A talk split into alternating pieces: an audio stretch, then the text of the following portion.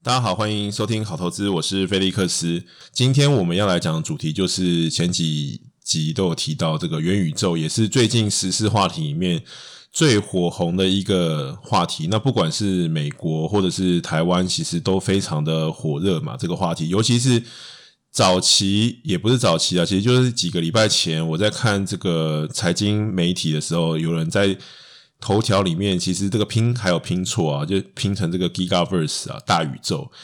但是现在应该是不会有人拼错了，Metaverse，因为这个连脸书都改名叫 Meta 了嘛。啊，当然我对改名这件事情呢，我自己是持一个比较中性、偏保守的看法，因为毕竟我是觉得好像人只有在。要改运的时候才会去更改名字啊，那很少说会说，因为我要去做一个新的业务，那我还没有一个很具体的成绩之前就改名字。譬如说，你像苹果，它就是苹果嘛。那像 Intel 啊、IBM 这些公司，它可能就是用它原来的名字。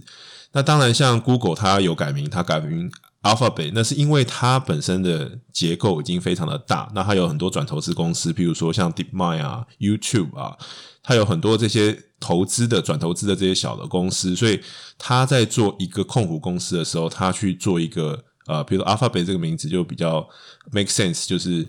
呃，符合它现在整个的这个结构的改变。但是如果说你为了一个还没有跨进去的新领域，你要去做一个比较大幅度的改名，当然就是你可以往好的方面想，这是一个宣示的效果啊。但是因为大家都知道这个脸书的老板，然后他本身是懂中文的，所以我在相信。他可能也许也是希望能够呃靠改名，然后帮公司改改风水、改改运，那也许就是会帮公司带来一些不一样的气象。但不管怎么样啦，反正就是元宇宙这个概念呢，其实就是最近不管在美国跟台湾都非常的红。那我们前面两期都有提到，我会开始讲一些时事性的话题，所以我们今天就站在一个另外一个角度来看一下这个元宇宙，它到底包含一些什么样的概念？然后呢，我自己对于这个元宇宙看法。当然啦，就是在这几个礼拜，其实有非常多的自媒体人或者是媒体都有讨论过元宇宙这个话题。那当然，这个一开始呢，大家都会引用说这个元宇宙这个词到底从哪里来，然后 Metaverse 这个词，大家都会讲这个是美国的一个什么 Cyberpunk 的这个小说啊，反正这个这个源头其实没有那么重要。好，但是在这个概念上面来说，其实它不是一个什么新的东西，只是说如果你是比较早期的。呃，朋友哈，你是你也不用非常早期的，就是也许你是两千年以后，那你可能有听过“第二人生”这个词。那你在更早期的话，其实它就是一个虚拟人生。那只是说早期电脑没有那么强，互联网网络没有那么发达之前，大家可能就是只是用一个 ID。好，譬如说，如果你是一个古老骨灰级的玩家，你可能会记得骂的这种。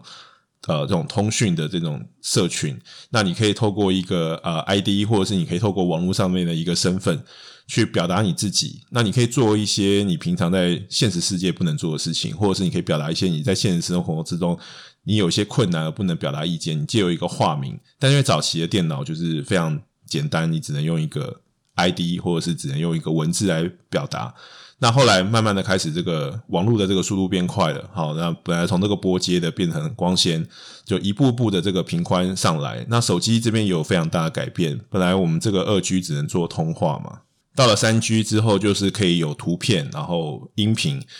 那因为这样基于这个概念，所以啊 iPhone 的产产生，所以它有了这个 App Store，那就形成了一个就是智慧型手机的宇宙。那在这样的推波助澜之下，在四 G 的这个速度上来之后，我们就看到这个影片跟串流开始发生。那之前我有提到这个五 G，我自己认为这个杀手级应用可能是在自驾车或电动车相关，或者是很多的公司它可以变成订阅制，也就是说你的手机不再需要那么强大的这个 computing power，那可以对于这个手机的这个电源的消耗可能是可以节省一些。那很多东西它可以在云端完成。那现在我们看到就是。Metaverse 这个概念推出来之后，又也许它也是五 G 甚至六 G 它的一个终极的一个杀手级应用。好，那究竟什么是 Metaverse 呢？我觉得就是像我们刚刚前面讲，比如说第二人生啊，或者是这个虚拟世界啦，就是一个我觉得可以类比的一个概念。那如果说你自己是这种呃有看这个动漫的朋友的，你应该很熟悉《刀剑神域》这部动漫。那它就是一个头盔戴在头上，你就完全进入这个虚拟世界里面，它用脑波可以去在这个游戏里面进行。只是说他们后来发生一些事故，它无法登出。那如果说你是不是动漫迷，我相信大家也看过《骇客任务》，就是 Matrix，那那个就是一个终极版的元宇宙的世界，就是你完全可以沉浸在另外一个世界，甚至在 Matrix 的世界里面，本身这些人是并不知道自己是活在这个虚拟的世界里面，他们并不知道他们的意识以外，他们还有一个另外一个比较残酷的世界，所以这个概念其实一直都不是一个非常新的想法，就是。简单的来说，它其实就是一个平行世界，跟我们的一个现在所生活的状况是一个平行宇宙。只是说，我们透过一个化身，或者是一个代名词，或者是一个呃里面的一个角色，我们可以去扮演，或者是我们可以去表达一些我们平常的现实生活之中无法表达的东西。所以严格的来讲，就是它就是一个虚拟的人生。那为什么这件事情会在今年或在现在变成一个更为现实的未来呢？好，我这个里面我觉得比较精准的定义就是比较现实的未来。当然，我觉得第一个点就是在于五 G 和 WiFi 六这些具有平宽的有一个大幅度的改进，所以它让这种沉浸式的体验或是这种 VR 的设备呢，它有一种新的可能。第二个就是说，你进到这个虚拟的世界之后。你可能需要做一些消费的东西，或者是你需要有一些数位的资产在里面，这个世界里面。那过去里面，你可能就是你的这些资产可能只存在某一个游戏里面，那你这些币呢，也只存在在这个游戏里面。可是因为这个虚拟货币跟 NFT 的盛行呢，让这些东西稍微从想象变成了可能的现实。所以我觉得就是。因为这个客主客观条件让这些未来看起来更为现实，但是其实我们离这些未来，我自己个人感觉其实是还相当遥远。因为我觉得你要真正做到所谓的呃虚实整合，或者是真正的那个元宇宙，我觉得起码有几个点是必须要考虑的。好，那我自己还是一样，我们在做这种投资分析啊，或者是我们在看这个事情的时候，我会把它稍微简单化。那我认为这个问题的症结点在几个。第一个就是虚实的结合，那这个虚实结合里面，它中间一定是有一个媒介的。那现在大家可能觉得就是 VR 或者是一些呃扩增实境，或者是混合实境 MR 这种类似这样子的，就是机器，它可以让你穿梭在这种呃沉浸式的虚拟世界跟现实世界之中。当然，我觉得。这个当然在初期会有一个需求，但是我认为这个 VR 的这种沉浸式的体验呢，不管是受到这种移动啊，或者是你本身的线啊，或者是你这个电源的这个就是 power consumption、呃，这应该怎么讲？就是消耗电的这个呃耗能，它都会有一些物理性的限制。那当然就是可能很多人会觉得说你在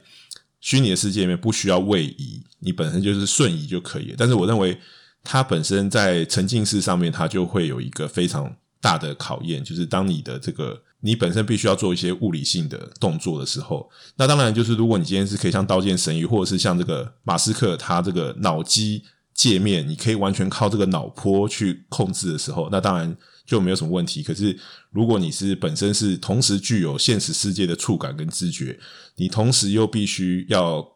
完全的沉浸在这个虚拟世界里面，我认为在呃，移动方面，我觉得它还是有一些难度。那甚至是在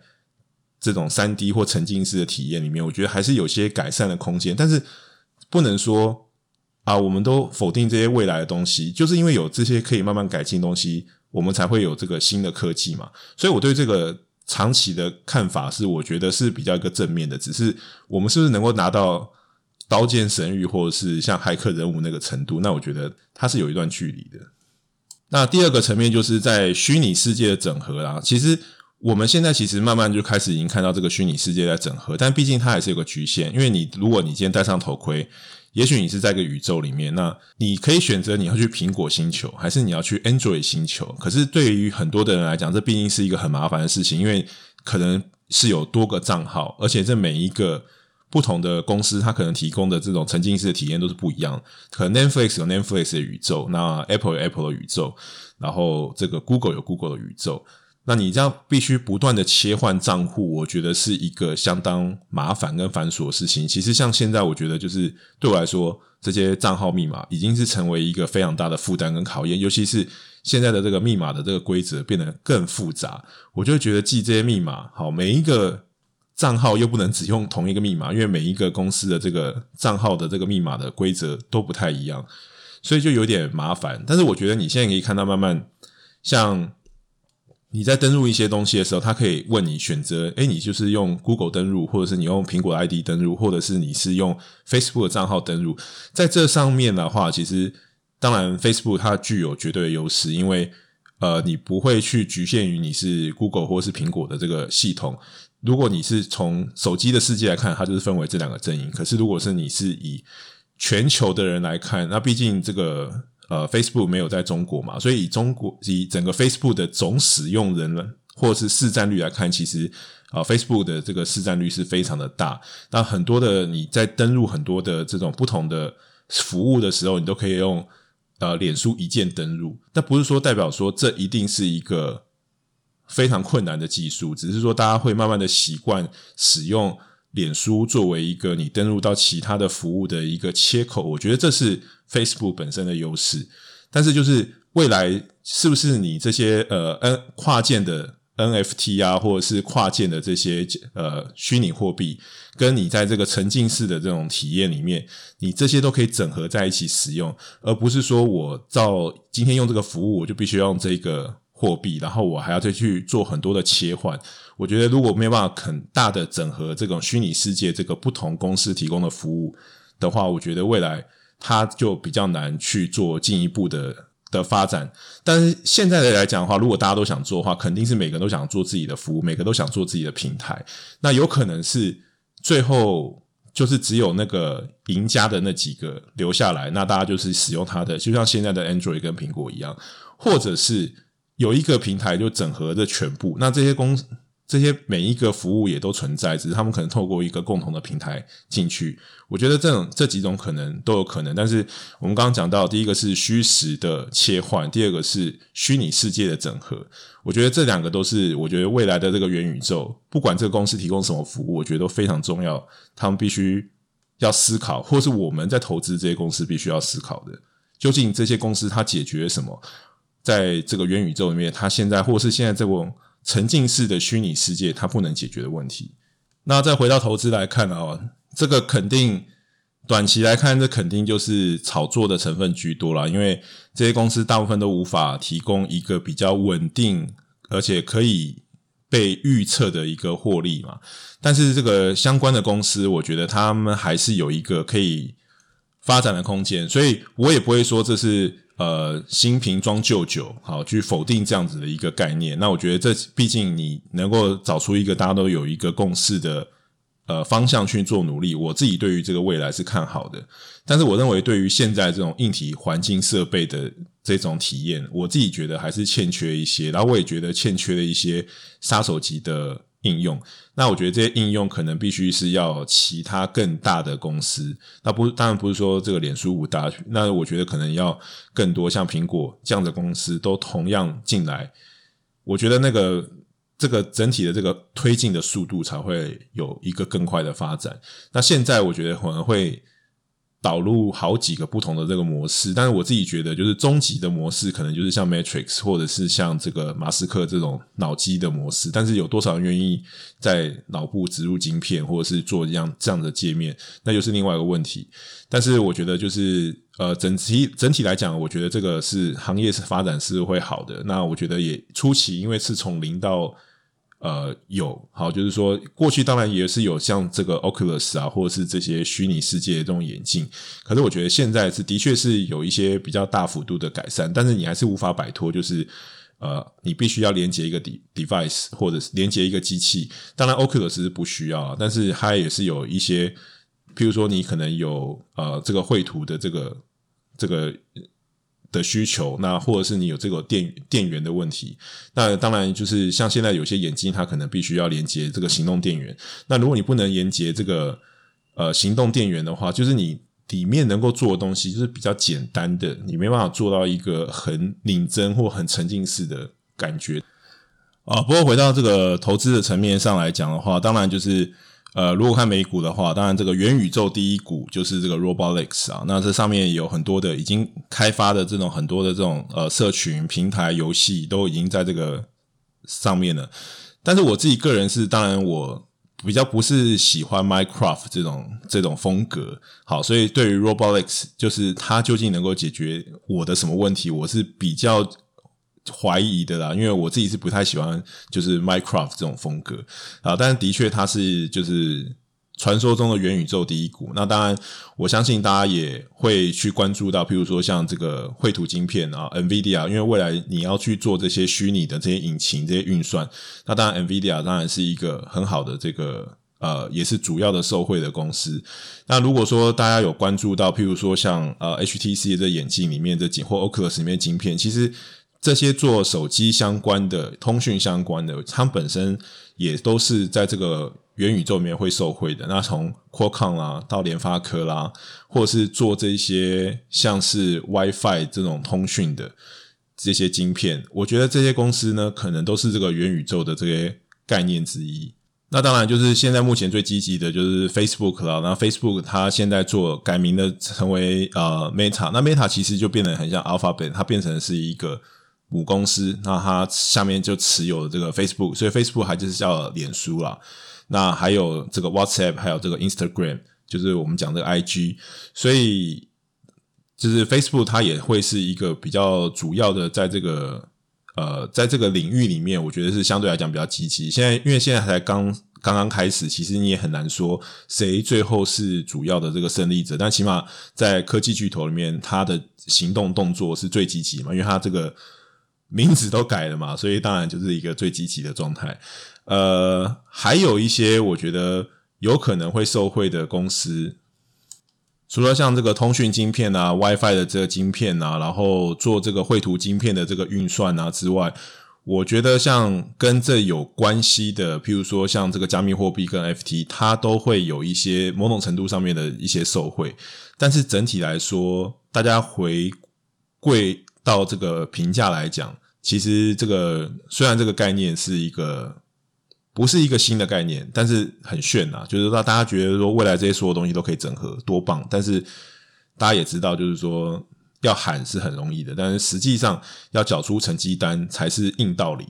如果说你要回归到一个比较投资层面的话，我觉得呃浅尝即止，好，就是你你要去做一个比较。大幅度的，或者是你要去做评价，我觉得本身是一件相当困难的事情。所以目前来讲，我觉得它还是个题材，但是我绝对不会否定这个东西对于这个科技相关东西的推进，哈，因为它毕竟是一个 vision，就是它是一个愿景。那你有这个愿景，才有可能去往前去推进嘛。但是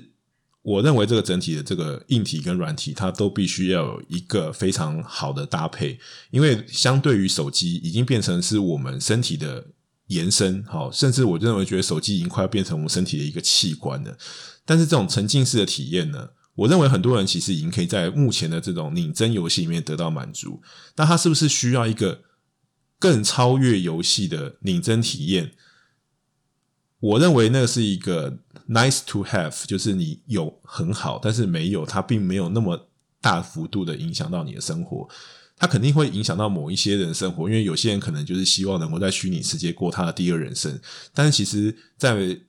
某种程度，在这种比如说 Netflix 这种剧集的代入感，或者是在游戏里面的代入感，甚至你是在一些网络上面的跟社群的交流，某种程度上它已经取代这些功能了。那我觉得你要去说服大家去。付出金钱，当然，也许商业所有商业模式不是你要付钱，也许就是广告，就是你可能要花钱才能把这些广告关掉。但是，我认为那还有一段路子要走。好，那我觉得这就是关于这个元宇宙相关的这个受惠的公司，跟我自己认为元宇宙最重要的两个点，一个是虚拟世界的整合，一个是虚实之间的小切换，就是传所谓的这个传送门。我认为这两个就是。能够解决这两个主要因素，就是未来元宇宙赢家的这个关键，就是它能够解决目前的痛点。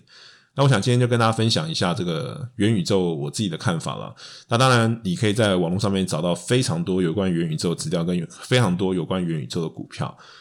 但是，就是不要忘记了，当你沉浸在元宇宙的时候，也不要忘记回来地球看看。就这样，那今天聊到这里，我是菲利克斯。如果你喜欢我内容，不要忘记五星订阅加分享。那我们就下一期见，拜拜。